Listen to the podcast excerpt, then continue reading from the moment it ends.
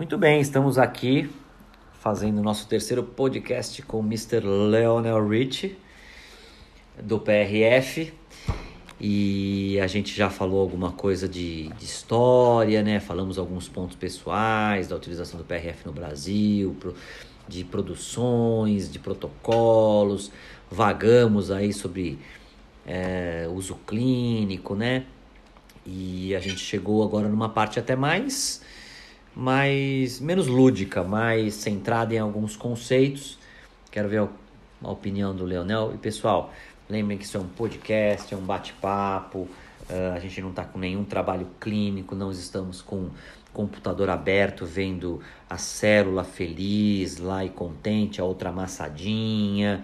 A gente está bem suave falando sobre uh, experiências clínicas, experiências de bancada, o que, que ele acha do. Né, que nós achamos do futuro em relação ao PRF.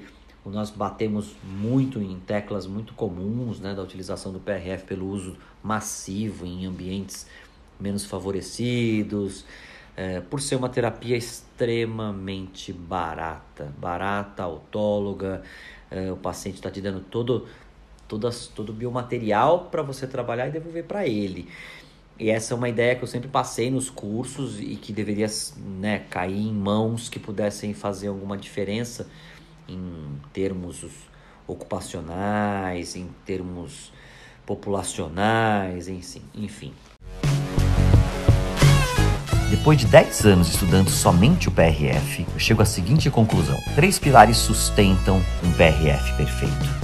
Venopunção, o sangue do nosso paciente e você. Nesses podcasts, vamos analisar técnicas, sugestões, opiniões, porque não estudos para se atingir o PRF perfeito.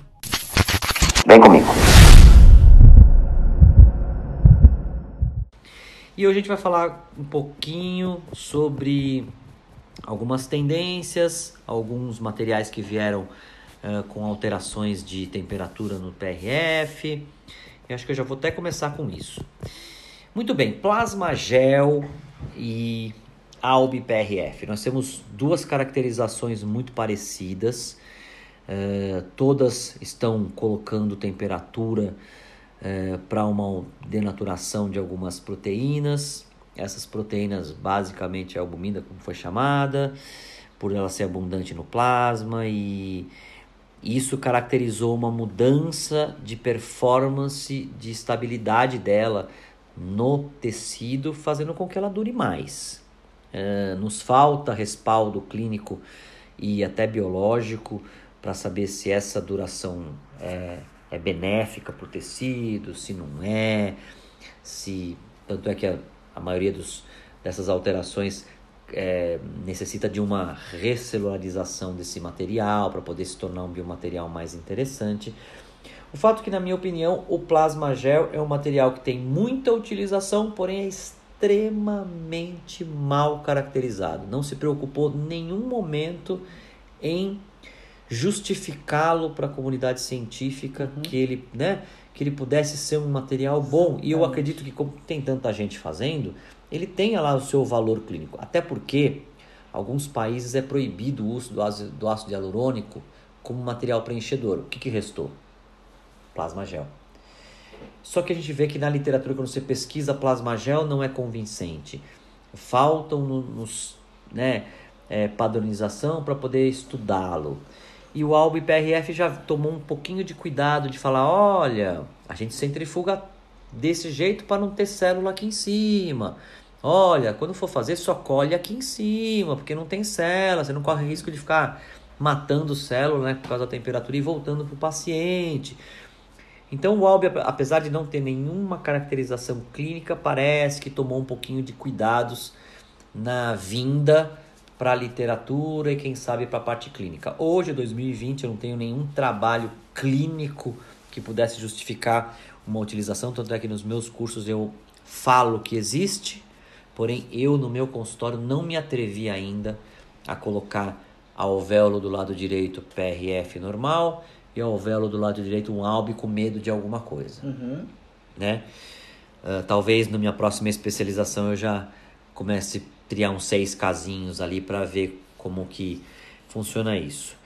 Muito bem, plasma gel e alb PRF. O que você tem a dizer, Leonel, sobre isso? É, parece que você anunciou a minha fala. então, assim, é, a gente tem conceitos, apesar de nunca termos conversado sobre isso, a gente Nunca. tem conceitos parecidos. É, eu, eu já falei isso e falo bastante dos cursos, mas nunca escrevi a respeito, eu não tenho muito interesse no tema, é, não é algo que me apetece. Porque a proposta é interessante, né? Você pega um material que normalmente, sei lá, 15, 20 dias não sobra mais nada lá, só os efeitos celulares. Isso eu gosto de falar bastante. Os efeitos do PRF não são efeitos do local, eles são efeitos celulares. Eles causam transformação celular. E, e o ALB, por ser uma, uma mudança que se faz, ele consegue fazer uma barreira basicamente biológica, transformaria o material num material muito interessante para fazer um- uma regeneração tecidual guiada, tentando segurar algumas células e tentando proteger outras, podendo ter a possibilidade de ser enriquecido com o Nesse aspecto, eu acho IPRF, que né? ele teria uma, uma aplicabilidade, né? né? Mas assim, eu não tenho muito interesse sobre plasma gel, especialmente porque ele veio por uma via completamente diferente da PRF, da- da- desse critério que a gente tem, desse cuidado que a gente tem. É, cada vez mais a gente vê pesquisa clínica sobre PRF, a gente vê pesquisa de caracterização sobre PRF, o cara quer mostrar no laboratório o que, que é, o cara quer mostrar clinicamente como se comporta, que benefício que tem. É, e, e- e o plasma gel ele veio meio que com um, um viés assim, é, vamos utilizar isso aqui para aplicar, para ter um efeito que a gente espera sem, sem ter uma preocupação com, com a consequência disso, com possíveis é, efeitos adversos e tal. Para mim, o, PR, o plasma gel ele tá errado no próprio nome, no conceito do plasma gel. É, quando eu pego o plasma nessas metodologias de centrifugação que a gente tem, especialmente para IPRF, que é o método de Chocrum, ou, ou, ou o protocolo que eu propus de centrifugação para área estética de 150G por 5 minutos, eu tenho um alto conteúdo plaquetário e celular na porção sobrenadante em suspensão. O material está aqui suspenso. Colhe tudo e Quando manda eu ver. pego isso e jogo no aquecedor lá, receba que nome que tiver, tem é, Fibrin Filler, tem é. É, vai, vamos, vamos tem... dizer, pensar Sim. que, um, que é um, uma- uma- um material que, que vai alterar por temperatura. né? Temperatura, vai, vai aquecer, depois vai resfriar e tal, para produzir uma desnaturação a partir de uma atividade térmica, né? É, eu tô levando célula viva para lá. É, essa célula vai passar por um estresse violento. Que tipo de substâncias que a célula submetida a um estresse térmico desse não produz no ambiente? A ativação de proteínas do choque térmico, é, produtos de necrose celular, produtos de apoptose celular, peroxidação de lipídios, ou seja, tem tanta coisa Sim. em nível celular. Então a gente tem que ter de fato uma metodologia dessa, se tiver uma validade clínica, porque eu não tenho a menor experiência com isso aí, mas é, que seja de fato um material completamente acelular, seja ele plasma ou o próprio soro. Sim. Então, hoje, se eu fosse adentrar na. Eu tenho alguns apelos de colegas, de empresa que pede para caracterizar, vai, Sim. faz isso, vamos. é, Se eu fosse hoje pensar numa metodologia de albumina desnaturada, que na Sim. essência é esse o É produto. desnaturada ou denaturada? Desnaturada. Desnaturada. Desnaturada. Mas não, não, não implica em erro é, falar denaturada. Semântico, não, não, não. Dá- é, faz percebível adequadamente. É, hum, eu promoveria uma formação completa do coágulo e uma centrifugação forte para sedimentar tudo após a formação do coágulo total, para eu ter de fato um soro residual. Foi assim que eu ouvi falar a primeira vez na Sim. Itália sobre essa metodologia. É albumina desnaturada. Então eu não quero rico em plaquetas, rico Não, é. em leucócitos para levar essas células para o aquecimento. Então aí de fato eu teria assim uma matriz é, empobrecida, completamente isenta dessa Um celularidade scaffold. is- Um e scaffold. o soro desnaturando ali a albumina. Aí sim eu via, eu, eu vejo mais coerência nesse aspecto. E né? voltar a celularizar depois exatamente, Exatamente. Então vou produzir um gel a partir do soro. Eu conceberia a melhor estratégia. Sim. Mas isso é, é dedutismo meu. Eu não tenho fundamento científico além de base biológica para falar disso. O Não tem achando- clínica, não tem nada, O tá? que eu tô achando é que tá demorando até bastante, porque veio uma caracterização muito rápida celular, depois veio uma caracterização da maneira de centrifugar, depois veio um estudo em vivo em rato e tá demorando os resultados clínicos. Uhum. E aí. É que fazer pesquisa clínica É. é caro, é, é complexo, é, não traz lucro nenhum para quem está envolvido, então é. É. muito melhor aprender a receitinha do bolo fazendo no meu consultório e ganhar dinheiro com isso. Sim. Então a maioria É, dessa. mas para fazer no consultório você tem que ter uma. Uma fundamentação. É, então. Por isso E- que eu tô, acho que acho que ainda é, ah, pelo menos as, as bases que, que vieram para caracterizar isso então estão demorando um pouco. Não acho ainda seguro levar isso para um. Ai, quero fazer já. Você eu, veja, por exemplo, eu, Roberto. eu que sou gosto de, de tentar usar um casinho aqui, outro ali, ainda tô meio receoso porque eu não vi nenhum louco aqui falando, não, usei 10 pacientes aqui, deu certo. sim, sim. Você veja, é, o próprio PRP, que já está na estrada aí há 50 anos, a PRF há 20, é, se a gente passar na peneira mesmo, ainda são produções científicas, numericamente falando, frágeis em, em termos de solidificar a ciência. Então isso está em construção. Sim. O plasma gel não tem nada. Plasma gel é muito. Eu ainda brinquei que, que o plasma gel e eu brincava com o, com o stick bone. Eu falava assim, gente, a gente adotou o stick bone como ou o PRF block como uma metodologia de trabalho, mas o treco mal documentado. Uhum. Ele é muito mal documentado. Se alguém bater um pouquinho, mas não, tem um trabalho aqui, tem outro ali, só.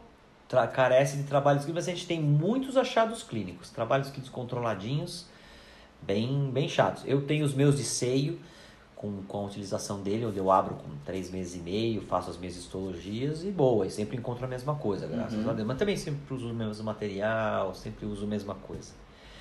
Muito bem. Então a sua opinião com plasma gel e albe também parecem ser a minha também, né? Ah, quanto à condição da centrifugação, Uhum. nós temos centrifugas com variações de alguns ângulos, mas ainda inclinados, Uhum. ou ângulos fixos inclinados, e a centrifugação horizontal, que não é novidade para ninguém, É, essa Ela- divulgação de onde tudo começou, é de laboratório. com um cadinho que virava assim, né? Muito male-male. Um rotor basculante. Exatamente, o swing out. Uhum. E o que, que você acha da centrifugação horizontal? O que, que você tem de, de, de encontro biológico, de, de achado biológico que você tenha visto dentro desse tipo de centrifugação? Legal. É, se a gente respeitar os parâmetros de baixa força, que é, é consequência da baixa velocidade, a gente vai ter resultados bastante interessantes, até mesmo com a centrifugação horizontal. Então, ela é mais uma possibilidade de utilizar. É, o Mourão foi quem primeiro falou sobre centrifugação horizontal. Desde 2015 ele publicou um trabalho sobre centrifugação horizontal. Em 2018 ele mostrou um outro trabalho muito melhor. Ele é, foi orientador da, da Emanuele e lá na Universidade Federal Fluminense e mostraram O lá único problema é que é carioca, né? que ele vai falar da a centrifugação horizontal, brother, nesses ângulos. Nesses- nos ângulos. Nos ângulos. Então, é, tal como a centrifugação vertical e, e a, a vertical, a, a, a- de rotor De ângulo fixo, né, de ângulo fixo e a horizontal, elas são é, centrifugações exequíveis para obtenção de uma matriz de PRF com uma característica biológica aplicável, enriquecida de plaquetas, de leucócitos. Uma diferença que a gente vê da centrifugação horizontal é o seguinte: com uma força muito rápida na horizontal por um intervalo curto de tempo, eu tenho uma sedimentação muito eficiente de hemácias e eu tenho muita plaqueta em suspensão. Por essa premissa, ela foi eleita a Melhor lá, lá no lá no, nos idos dos anos 90, a, o tipo de centrífuga ideal para PRP, porque ela mantinha em suspensão e não sedimentada no buff coat, Tá. a maior concentração observável de plaquetas. Entendi. Ok? Só que nessa matriz vertical, isso vai frontalmente contra o, o, o, o, meu estudo de avaliação da decomposição vetorial no ângulo inclinado, onde eu identifico a influência na redução do ângulo com o aumento da força de empuxo. Então é uma força que vai varrendo aquele conteúdo de plaquetas, de leucócitos. Então eu tenho histologia, isso já está publicado também, que mostra que com a redução do ângulo a gente tem um maior espalhamento celular. Diferente do que você mencionou, pô, Leonel, eu gosto da coisa bem Polarizada. e tal.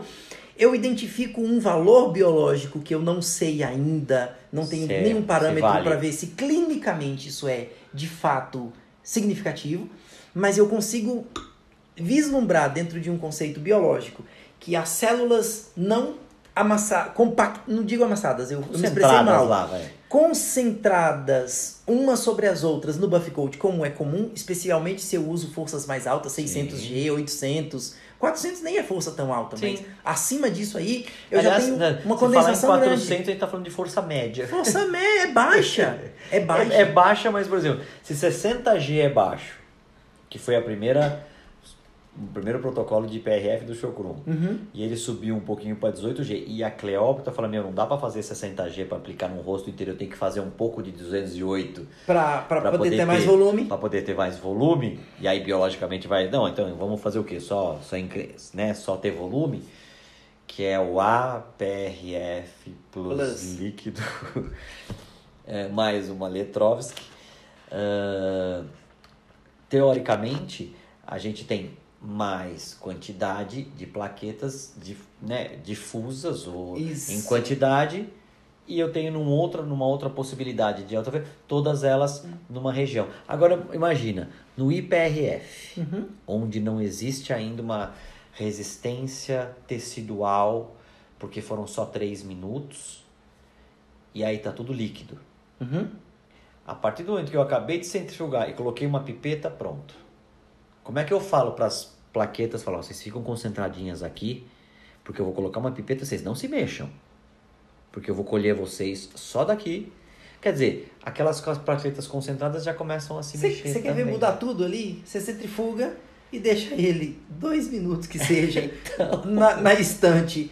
A ação gravitacional do campo O vermelho já desceu assim. já exatamente, vai mudar tudo. Muda tudo. Então, assim, isso é muito Se, relativo. se tivesse como condição de colocar purpurina, você ia ver isso direitinho, né? Porque É, ia fazer assim, opa, peraí, parou. E da vertical, na hora que ela pega e cai e fica horizontal, nenhuma plaqueta se mexe. Sim, sim, sim, sim. Então isso, isso muda. É. O tempo de ficar estável ali. Ah, quanto tempo ela permanece líquida? Ela permanece até uns 20 minutos na temperatura ambiente, sem mudanças metodológicas.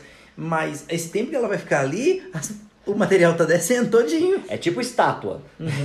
você fica estátua paradinha, a plaqueta não se mexe. E isso, esse, esse, essa discussãozinha aqui me leva a uma outra, um outro detalhe, que é o seguinte, Roberto. É, eu sempre falei que a fibrina por si só, independente de ser rica, pobre ou classe média em plaquetas, a fibrina por si só, Classe ela, média. ela tem um valor biológico é, muito maior do que o que a gente Que imagina. é o que nos. Que é o que nos. nos, né? no- A gente se estranha. Se, Se se, se- no, dia, no dia a dia fala, caramba, Sim. olha que resposta. A gente se surpreende Se com as surpreende. respostas. Por exemplo, o protocolo CGF, em um determinado momento, ele chega a quase 600G. E os resultados são fantásticos.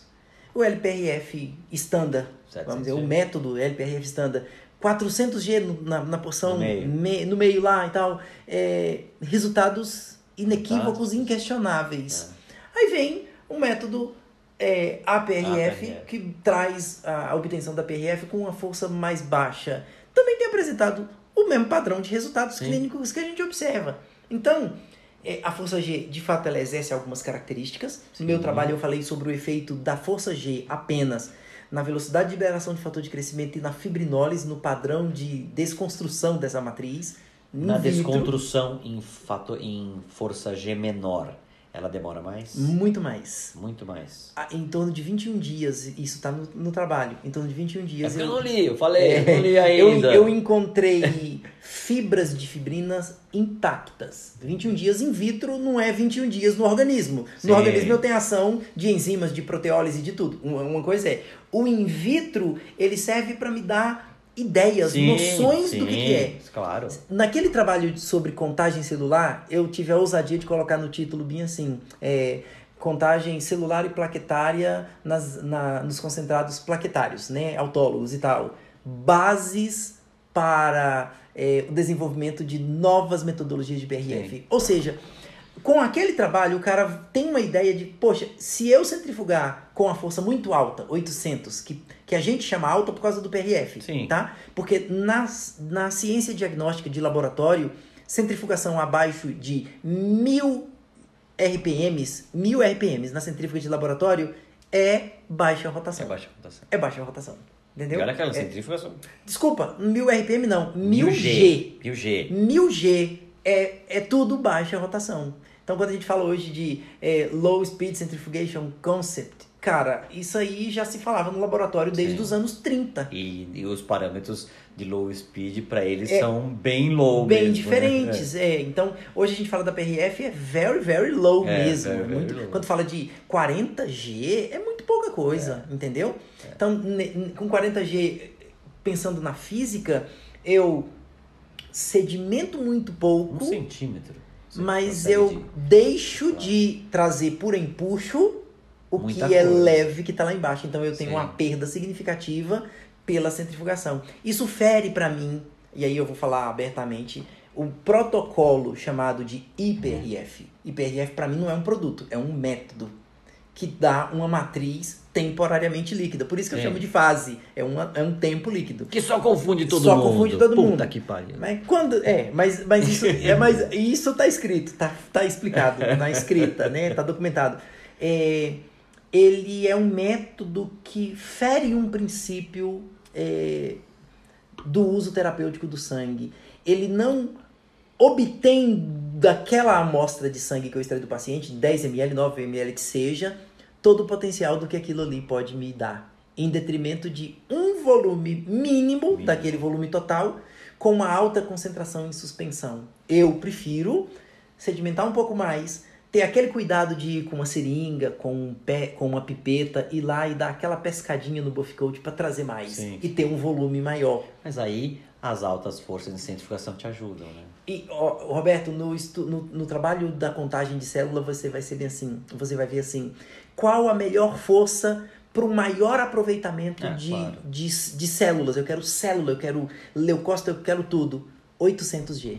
O que bate com tudo do Morão também. 800 e do Myron também. E do Myron também. 800G. Mas eu perguntei pro Myron, eu falei assim, Myron, é...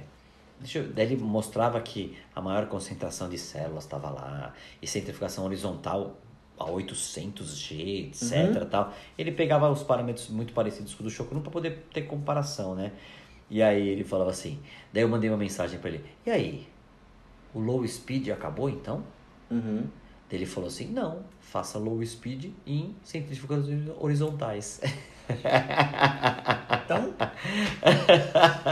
sabe que conclusão que eu chego sobre a- a- as metodologias depois de ter feito essa bateria de testes? Foram centenas e centenas de testes de laboratório Sua veia é de fácil, né? madrugada. Fácil. A minha esposa foi a grande cobaia de muitas coisas. Ah, já você tá grossa, tive É. vários sangues também. E a conclusão que eu chego é o seguinte: o que a gente sempre falou de padronização de método, de protocolo, é, é, é- é um viés muito grande de interesses diversos que a gente já discutiu não precisa ficar repetindo. E que a variação metodológica quanto ao método de obtenção, ela não é esse demônio que parece ser, muito pelo contrário. Variações metodológicas podem me dar a mesma matriz, a PRF, porque tudo é Tudo é PRF, PRF. com nuances de características muito particulares. Por exemplo, uma matriz mais densa, menos celularizada, outra mais celularizada, mais frouxa. E isso pode responder especificamente A, a- diferentes a- cenários clínicos. a, a- diferentes demandas, a diferentes É, cenários clínicos. exatamente. Então, eu acho Por isso que eu gosto dela polarizada. Ex- É, E de exato. repente eu falo, pô, quero usar assim. De repente vai surgir uma utilização, na hora que você proteger o seu alvéolo com as membranas, use a menos celularizada, porque contamina menos, sei lá. Sim. Alguma coisa, você pode, você pode ter poder de escolha. Ou você coloque as de baixa centrifugação lá dentro, porque está conseguindo trazer mais reconstituição de tecido quando ela está mais, mais no interstício, porque ela é mais celularizada. Isso o tempo vai nos dizendo.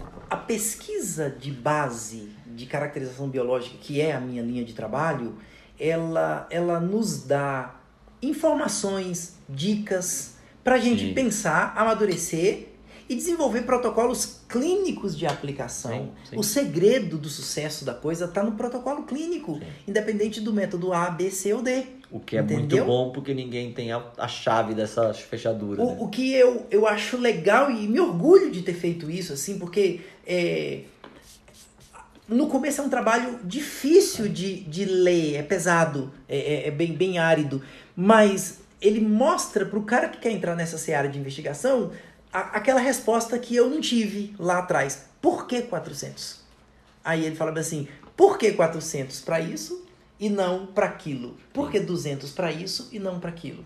Eu acho hoje que eu, que eu podia ter feito um, eu devia ter aumentado aí a, os leque parâmetros, o leque. Podia ter feito com 50, com 1.500, entendeu? Mas aí. Mas é também, o momento, não, não, nós não tínhamos o, não. conhecimento que temos hoje.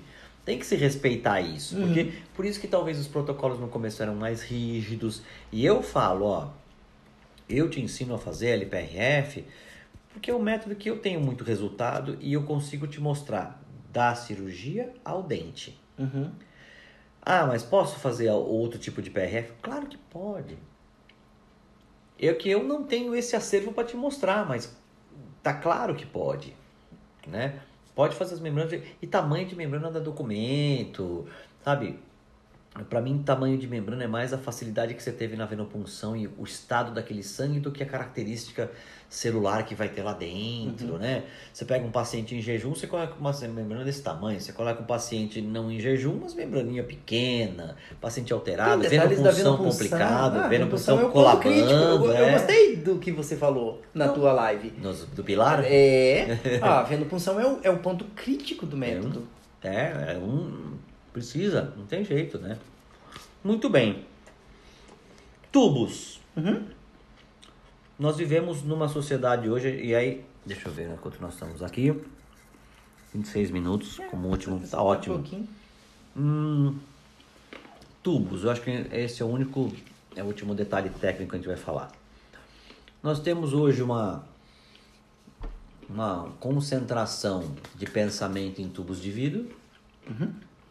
Como utilização como métodos padrão. O método LPRF fala do tubo de vidro, embora muitos trabalhos apontem o, o, o tubinho de plástico Com lá, né?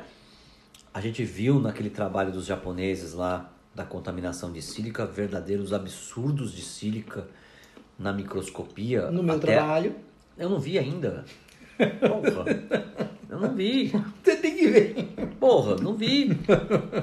Eu tava lançando meu curso, Leonardo. Não sim, conseguia sim, ter, sim. tempo para nada. E. Isso da PLOS. É, então, então isso eu não vi. É, no trabalho dos, dos japoneses. É, do Kawase? É do Kawase. Mas uhum. é do Kawase também que ele fez da sílica? É o Kawase. Então. É ele que tá levantando essa lebre da sílica. E aí, graças a Deus, aquelas duas marcas de, de, de tubos nem existe no Brasil, porque ele mostrou uns iceberg de sílica lá, que é bem complicado. E aí, os, os tubos que ele mostrou, que eram tubos que vendem no Brasil com ok, tinha até lá alguma coisa e com uma contaminação que ele mostrou e que a gente não conseguiu até hoje identificar um caso clínico de contaminação por sílica que tenha estragado nossa cirurgia. Não, nenhum. E aí? Independente do tubo que você fez. É, é que, é que na, na, ele, como ele mostra lá quatro quatro histologias com quatro sílicas diferentes, uhum. tem umas que estão lá pequenininha e outras que estão no tamanho de um bonde. Uhum. Que parece uma, um machucado, parece que esqueceram pedra lá dentro. E, e os tubos que vendem. E hoje no Brasil só se quem faz PRF em forma de membrana ou usa BD ou usa vacuete. os vacuetes. Uhum. Eu vou falar uma coisa, eu gosto do vacuete porque eu acho que ele é mais hermético, mais fechadinho e mais bonitinho. E ele balanceia com o tubinho da tampa branca. É, e quiser lá. balanceia com com- Os dois são de Se 9 você ml, quiser, exatamente, mesmo pezinho, lá cabe a mesma coisa. É o único que dá pra fazer. Exatamente. Os tubos da BD, uma que não tem branco BD, tem, tem branco de BD? Não. E outra, os buraquinhos dos tubos da BD não encaixa nos da- buraquinhos da, das, das, das caçapas lá da, das Das vacuete, Uhum. porque eles são mais gordinhos. Em compensação, a gente consegue de vez em quando encontrar alguns tubos de vidro. eh, e a gente fica nessa, ah, tubo de vidro não solta sílica, a membrana fica, no meu ver, um pouquinho menor nos tubos de vidro. Uh, mas é um eu não, não associo tamanhos de membrana a qualidades dela, uh, a não ser que sejam estu- estupidamente pequenas devido a falhas na venopulsão, etc. E, e hoje no mercado a gente só encontra coisa plástica, só coisa plástica e só coisa plástica. Não sei como é nos Estados Unidos, não sei como é na Europa, enfim. Devemos trocar os tubos ou não? Aham.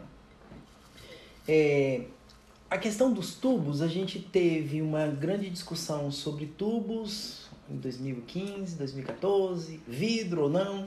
Disponibilidade. Quando, quando o Chocrum começou, foi com tubo de vidro. Depois adaptou para o tubo de plástico com a sílica. É. O David Dohan fez uma caracterização é, de citotoxicidade com hepatócitos, queratinócitos e fibroblastos humanos e demonstrou que não houve grau de citotoxicidade nesse grupo de células. Um trabalho de 2007. Eu não vi isso aí. hein? Esse trabalho 2007? do 2007. 2000 Menino? Aham, em 2007, do Dohan. Citotoxicidade, avaliando essas células.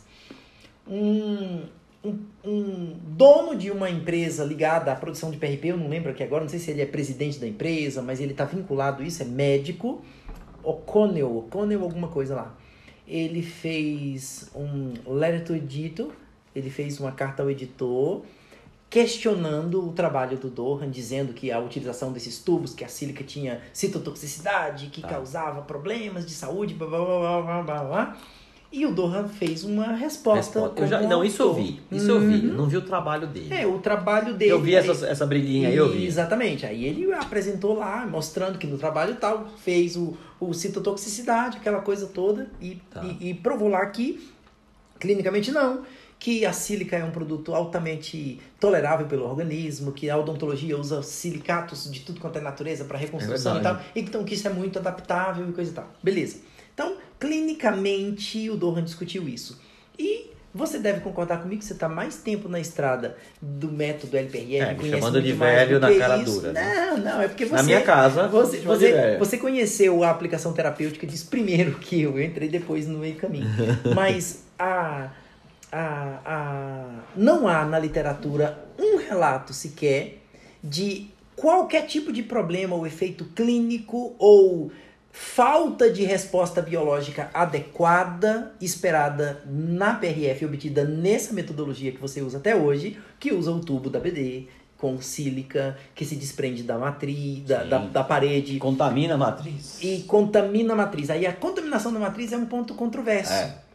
Porque se eu pego e obtenho a- a- as partículas de sílica, elas têm alta densidade, então elas vão todas pro Ah, fundo. mas por que, que ninguém falou isso até hoje? Todas pro Porque fundo. só o imbecil aqui falou assim, meu, peraí, se eu centrifugo, a primeira descer é a nega. Tá O- tudo o que branquinho que lá embaixo. naquele branquinho lá é. embaixo? A questão, Roberto, é que parte dessas... No universo de um milhão de partículas, uma ou outra fica lá, Fica na- lá em cima. Fica, lá- fica presa na MEV. Sim. Então, eu tenho dezenas de imagens presas na MEV. 2016, início de 2016, eu já tinha feito a caracterização dos dois tipos de tubo mais comercializados no Brasil, BD É. e vacuete. Aquário. O que, que a gente percebe na clínica quem usa os dois tipos? No vacuete a contração é muito Maior. rápida, muito Ah, maior. rápida, é. rápida, rápida. E é muito comum a gente observar na no, no tubo da vacuete membranas diminutas, Sim. com maior, com maior soro liberado a partir Sim. da contração. Aí eu já vi uns absurdos disso no- na ciência facebookiana, né? Hum. É porque o tubo tem 9 ml e o outro tem 10. Ah. KKKKKK. Você não sabe fazer matemática. 9 é menor do que 10. Por isso que é menor o tamanho. Eu falei, porque Uhum. não vale nem a pena discutir um negócio desse. Mas eu fiz análise microscópica disso. tanto na minha tese quanto nesse trabalho da PLOS, eu mostrei lá no tubo vacuete, que foi o tubo que eu comparei a liberação do VEGF, um único fator de crescimento com vários parâmetros, eu mostrei o que foi surpresa para mim. Identificar ali no leito da matriz, e não sedimentado, mas no leito, tubo vacuete. Você quer Hum. água? Gasguei, mas tem água. Engasguei aqui. Você quer água gelada? Não, não, tá bom aqui. Só pra eu, eu casquinha aqui do É menino. que você fala demais. Uhum. eu identifiquei, enquanto no tubo da BD eu identifiquei cristais poliédricos assim, certinho, parecendo uma, uma micropartícula de um, sílica, de um produto sintético no BD. Hum. No, no tubo da vacuete eu encontrei um negócio que parecia um ser vivo lá. Parecia um parasita, eu não sabia o que, que era. Sério? Aí eu fui atrás daquilo, eu pensei que eu tinha errado no método alguma coisa, eu fiquei Claro. surpreso com aquilo ali. Depois dá uma olhada na, na imagem Tem do imagem método. lá? Tá, tá na imagem lá. Nesse último trabalho que você me mandou. No da PLOS, tá lá. Aí eu digo o que que é aquilo ali? São carapaças de diatomáceas. Diatomáceas são algas marinhas e aquilo ali é uma, um, é um esqueleto de silício. Isso é chamado terra de diatomáceas. São sedimentos algálicos marinhos utilizados na indústria cosmética, cosmética como agente esfoliante. O que é, que é aquilo ali? Sílica. É utilizado nos tubos da Da Vacuete. Vacuete? Por que escolheram esse? Porque ele tem um alto poder de oxidação muito maior do que o outro produto. poder fazer os fatores de crescimento. Porque ele não foi produzido para PRF. Claro ele, que não. ele- Não, Ah, ele foi fabricado para né? laboratório. Então, no laboratório, o que, que eu tenho que ter eficiência? Lembra Na da minha história lá? claro. Quanto mais rápido coagular, mais eficiência no processo de laboratório. Menos tempo eu tenho. Ele foi produzido para isso. Então, a resposta é dessa. Então, assim, tubo, eu vejo claramente uma mudança e a, a gente provavelmente vai abolir tubo de vidro, tubo de plástico com sílica e a gente vai se concentrar nos tubos isento de aditivos. Eu acho que esse é o futuro. Vai ter que esperar um pouquinho mais. É. Agora, na Mas Europa... a qualidade da fibrina. Uhum, Quando você pega um tubo branco, uhum, vai lá, centrifuga, espera 20 minutos, uhum, forma um coágulo. uhum. A consistência dessa fibrina é diferente da outra. Da outra. E aí? Por causa da retração do coágulo, a aproximação e a Eu compactação gosto das mais fibras. da outra. Sim, ela é mais resistente E aí? mecanicamente. A gente vai Tentar achar alguma outra coisa? a gente vai adicionar estratégias met- a- estratégias metodológicas para isso, como por exemplo, Alguma coisa absorvível? botar isso aí dentro de uma placa de Petri de vidro para ter Entendi. um efeito. Uma Depois. vez, uma vez que a gente manuseia, ter uma PRF box da vida com aquela Vidro. plataforma de vidro para que o efeito tópico da sílica Estimule sem desprendimento complemente esse papel. Então, eu acho que são possibilidades Mas metodológicas. e, e que, aqui que diferença faz ter tubo de vidro, então? Hoje, Porque a gente tubo- não acha tubo de vidro. é, a questão do tubo de vidro é que ele é não é, ocupacional, né? ele não é proibido. É mas, uma, ele, mas ele é um risco É uma re... né? Exatamente, é uma recomendação. Ou seja, toda essa história de vidro que começou com o Chocrum. O grande lance do Chocrum para mim foi o seguinte: ele tornou uma metodologia que era expensiva, barata, acessível quando ele usou os tubos de vidro e mostrou que isso funciona. A- a- a- o grande lance dele, para mim, foi isso aí. Então ele tornou a metodologia aberta, livre. Mas a ciência, a, a indústria dos, do, a, a indústria dos tubos, ela tá pouco se lixando para PRF. Claro. Eles PRF vendem não é nada pra centenas- eles. Não é nada, não é nada, Claro que não. tá? E outra coisa é que pode a qualquer momento sair normas sanitárias que contraindiquem ou talvez Tubo até proíbam, não é nem tubos de vidro, é Tubos tubos de laboratório, PRF? tubos para diagnóstico in vitro. Você pode olhar na etiquetinha do tubo que tem lá IVD, Tá. In Vitro Device. É, a gente vai ter ali talvez a proibição, a contraindicação, um tempo Acho de que vou fazer uma adequação. fábrica de tubo. É uma visão. Contraindicando os dispositivos in vitro para aplicações Aplicação clínicas exigindo que esses dispositivos tenham classificação classe 2A, conforme a normatização europeia, ou é, o 510K dos Estados Unidos, que é o 510K, que o, a, a, a Então, o processo intra-spin tem. Sim, tem. Né? O processo, não é, Sim. não é a centrífuga, nem o tubo, claro, nem, claro. é o processo. Né? Isso ficou claro para mim. É, então, E os tubos coloridos do Chocrum? Os tubos coloridos do Chocrum é modus operandi de lançamento comercial, a mesma coisa do que ele fez em 2014 com o tubo da tampa laranja. Que era um tubo especial que espera eu ir dar o meu curso, que eu vou ensinar pra vocês o que é esse tubo especial. Eu entrei de carona nessa parada e eu, da mesma forma, por gentileza, por camaradagem, por brasileiridade de vamos resolver essa parada junto aqui, mostrei para meus colegas no Facebook que o tubinho da tampa branca é um tubo isento de aditivo, que ele retarda a formação do coágulo e permite a obtenção de uma fibrina que mantém-se temporariamente em fase líquida. E aí virou aquela bagunça toda que foi mas de um certo modo deu uma mudada no status quo da coisa. E hoje todo mundo usa o tubinho branco consciente do que está fazendo. Então, é, foi isso. Eu trouxe esse conhecimento das ciências de laboratório. Trabalhei oito anos dentro de um laboratório de análise clínica e, e conhecia a essência dos tubos. Então, foi juntar as coisas ali e fazer um, um meio de campo. E eu tenho ali uma metodologia, eu tenho ali uma forma de trabalhar que me permite segurança biológica, o produto é autólogo, então fui muito nessa vibe, até o surgimento do protocolo e de todas essas coisas. Então, tubo especial é o tubo branco que a gente tem, porque é um tubo utilizado para coletas especiais, porque ele é Líquor. completamente isento de qualquer Coisa. aditivo. Sim, É, eu acho que esse tubinho é o futuro da coisa. entendi. Agora a pergunta mais importante da noite. Da noite. Leonel, você já ficou rico? Não. Eu não sou rico, não. Eu, eu de jeito nenhum. Eu sou um batalhador. O que, que a odontologia te trouxe de bom na vida? É, Já vi que é a esposa, né? Não, a esposa foi antes. A, a, a construção e a conquista da odontologia foi junto. A gente já tinha dois filhos quando que fomos que é fazer isso? Vocês não odontologia. tinham televisão, não? E tivemos o terceiro filho, a terceira filha, a, a, a, têm a três Sara, filhos? três filhos. Quais nomes? Davi, 18 anos.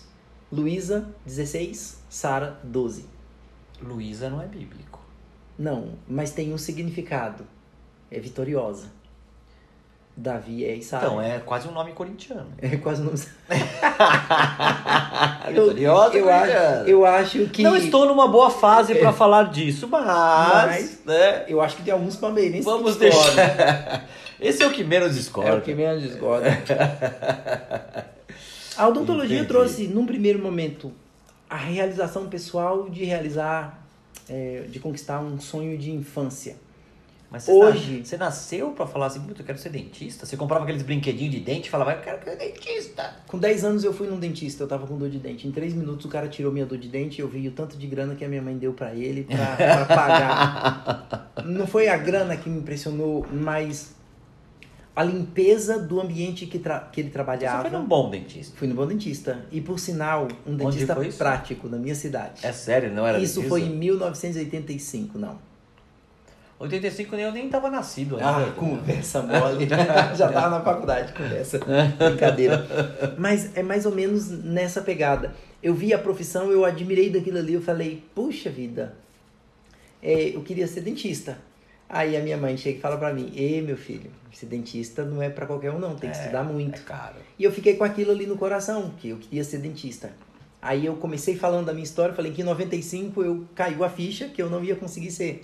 E aí a coisa veio de um outro momento, quando eu fui virei professor, aquela coisa toda. Não, mas, mas essa de, de falar assim, não, isso aqui não é pra mim, beleza, vou pra cá. Me parece uma atitude muito madura. Sim, eu, eu, fui, eu fui por outro caminho. Mais do que. O que uma temos atitude- hoje? É, exatamente. Opa, peraí, hoje é pão com, com manteiga? Beleza. Pão Amanhã a gente come rachada. mortadela. Exatamente. Um dia eu como caviar. Vamos lá. Porque me parece bem maduro. Meu, eu, quando eu falei que queria fazer, fazer odonto, meus pais falaram, olha, vai ser meio difícil. Mas vamos lá. Uhum. E minha faculdade, meu pai devia dois meses, pagava um, não sei o que, tal, tal, tal. E foi meio. Aí minha irmã quis fazer odonto também. Então já eram dois. E aí eu me formei, minha irmã fez noturno, depois fez integral. Hoje ela não é dentista mais, ela já largou odontologia. O único idiota que começa nas coisas sou eu.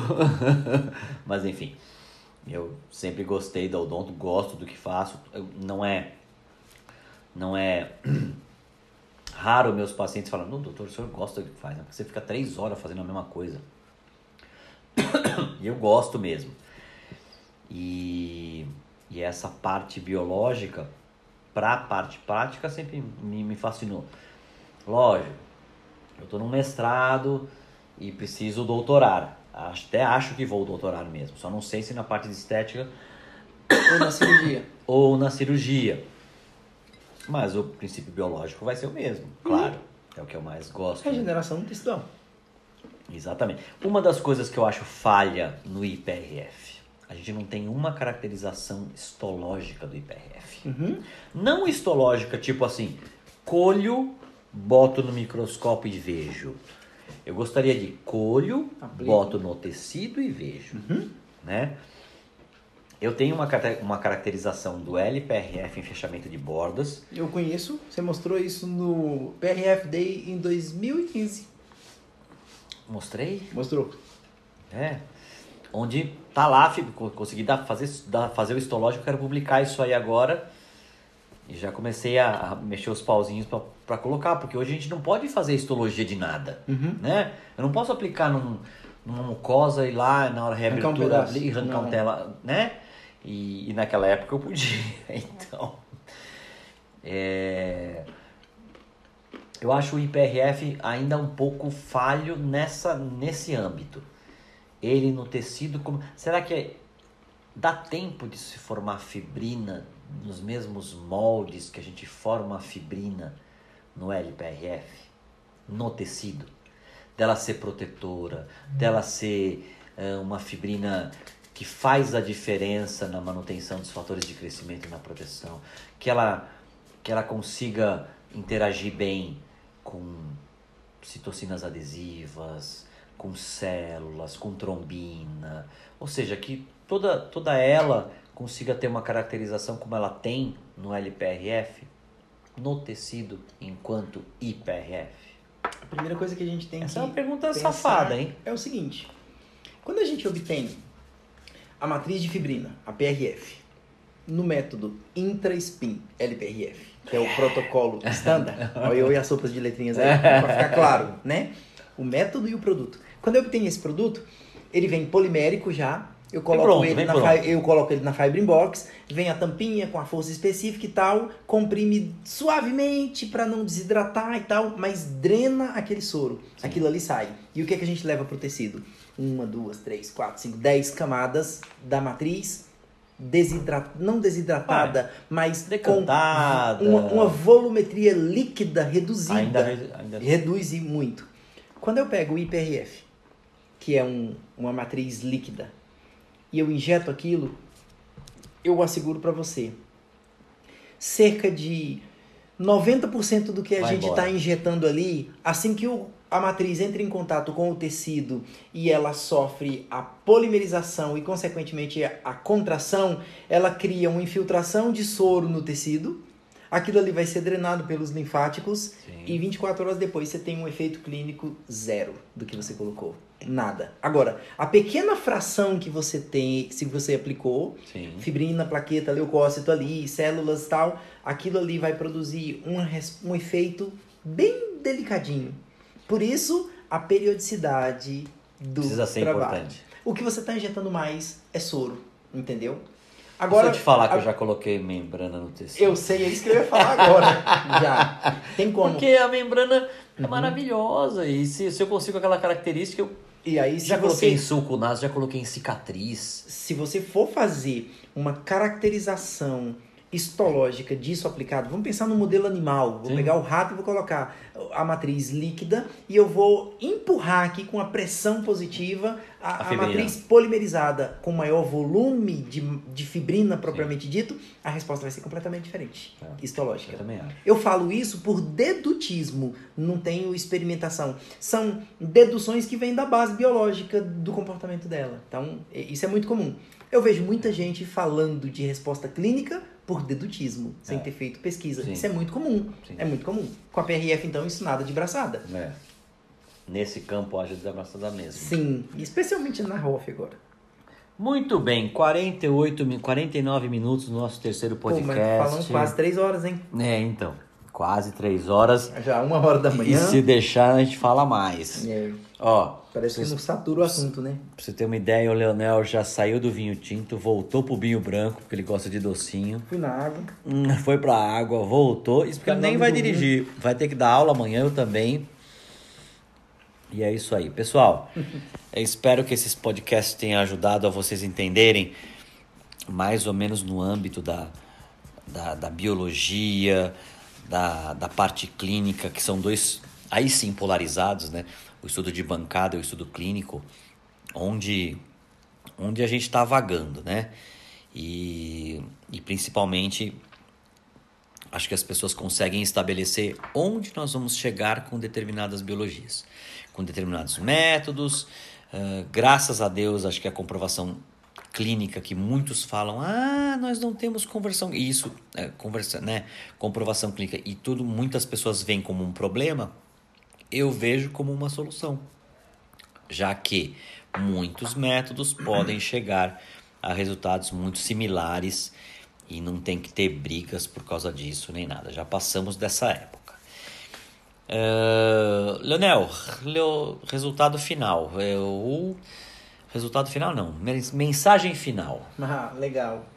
Bom, primeiro foi um prazer, Roberto, participar desse bate-papo. Muito É, com, agradável. com vinho sempre é fácil, Pô, né? O cara me, me convida para vir na casa dele, me recebe muito bem, é uma honra, né? A gente nem, nem teve muita oportunidade em outros momentos, é mais conversa de congresso, outra mensagem de WhatsApp, a gente Exatamente, vem aqui e a gente encontra mesmo com linhas metodológicas, histórias diferentes que a gente tem muito mais em comum, tem Sim. muito mais coisa que agrega do que Sim. separa dentro dessa ciência. E mesmo nas diferenças, somar. Claro, eu, Né? eu acredito que é, com qualquer pesquisador clínico que usa PRF, se a gente parar para bater um papo desse, a gente vai ver que o que a gente tem de comum é muito mais convergente, Sim. muito mais é, expressivo do que a- as nossas distinções, filosofias e até vieses de, de, de diversas naturezas, né?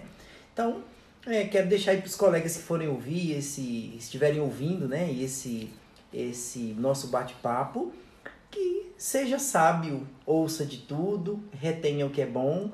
É, o Roberto sempre deixou claro aqui que isso aqui não tem uma, uma finalidade de contestação, de provar, de mostrar imagem, Claro. de mostrar artigo, de nada. A gente falou, é uma conversa de, de, de colegas que gostam de um tema, que tem suas nuances, tem suas histórias, tem coisas que a gente concorda, tem coisas que a gente não concorda. E a diversidade da ciência é que faz ela ser mais bonita, né? Então, que de alguma forma todas essas palavras aí eh, tragam algum benefício para vocês, algum tipo de esclarecimento. E é sempre um prazer falar sobre, sobre esse tema. E sem dúvida alguma eu saio daqui hoje melhor do que eu cheguei. Então, É, até porque muito- você está quase bêbado. bacana. De modo algum, taça Uma tacinha aqui, tá uma aí tacinha ainda. O Leonel vai embora, eu vou, eu vou tomar a taça dele. vou congelar e fazer cubinho. Legal. Mas muito bom. Um grande abraço aí a todos e estamos aí, tá bom? Um grande abraço. Prazer enorme aqui poder estar falando e compartilhar isso com muitos colegas. Pessoal, esse, esse podcast vai estar disponível tanto para os admiradores, seguidores, amantes do PRF em vários, em né, alguns canais de comunicação, eh, Spotify, coisas do tipo, em redes sociais que a gente possa conjugar e, e, e, e permutar. E a ideia é justamente isso, é trazer pessoas. Eu pretendo fazer podcasts com outras pessoas bem melhores que o Leonel. Oh, tem demais a porra. Mais tem. É, com outras pessoas que falam com propriedade do PRF, que possam colocar seus pontos de vista. E aí a gente vai crescendo aos pouquinhos e oferecendo o melhor PRF que o paciente pode oferecer para a gente, né? É, dentro de, de metodologias diferentes, mas que a gente sabe que a gente está sempre enriquecendo o nosso reparo, a nossa resposta tecidual e, e conseguir ter um resultado clínico que seja melhor até para você que está querendo simplesmente fechar uma feridinha no pé da sua avó, no interior, de, sei lá de que estado, até aquele que aproveita o máximo do PRF dentro das, né, da reparação, da cirurgia e da estética facial, como vem sendo feito hoje. Espero que vocês tenham aproveitado. Eu sei que a gente brinca, a gente fala algumas, algumas coisas que um podcast permite a gente, a gente fazer, e eu acho bem interessante esse, essa nuance, esse, esse momento. Obrigado por terem escutado a gente. A gente falou bastante, são duas pessoas que gostam de falar mesmo. e é isso, gente. Obrigado. A gente aceita críticas, a gente aceita é, indicações para um próximo. Se vocês quiserem indicar algum, algum tema que a gente não tem, a gente foi bem abrangente, né? A gente abrangeu né, partes básicas, abrangemos até uma parte é, técnica, pessoal. E a gente aceita até a indicação de qualquer outro tema que vocês queiram que a gente fale. De repente a gente bate um, um outro papo. Eu volto para Brasília em dezembro, é, no IOA, e a gente pode bater um outro papo lá, tá bom? Pessoal, obrigado pela, por nos, nos aturar até esse, esse monte de tempo. Deu quase uma hora, tá bom? Valeu, gente. Até mais. Grande abraço. Leonel, fala tchau aí. Até mais. Um abraço, pessoal. Valeu. Tchau. Valeu.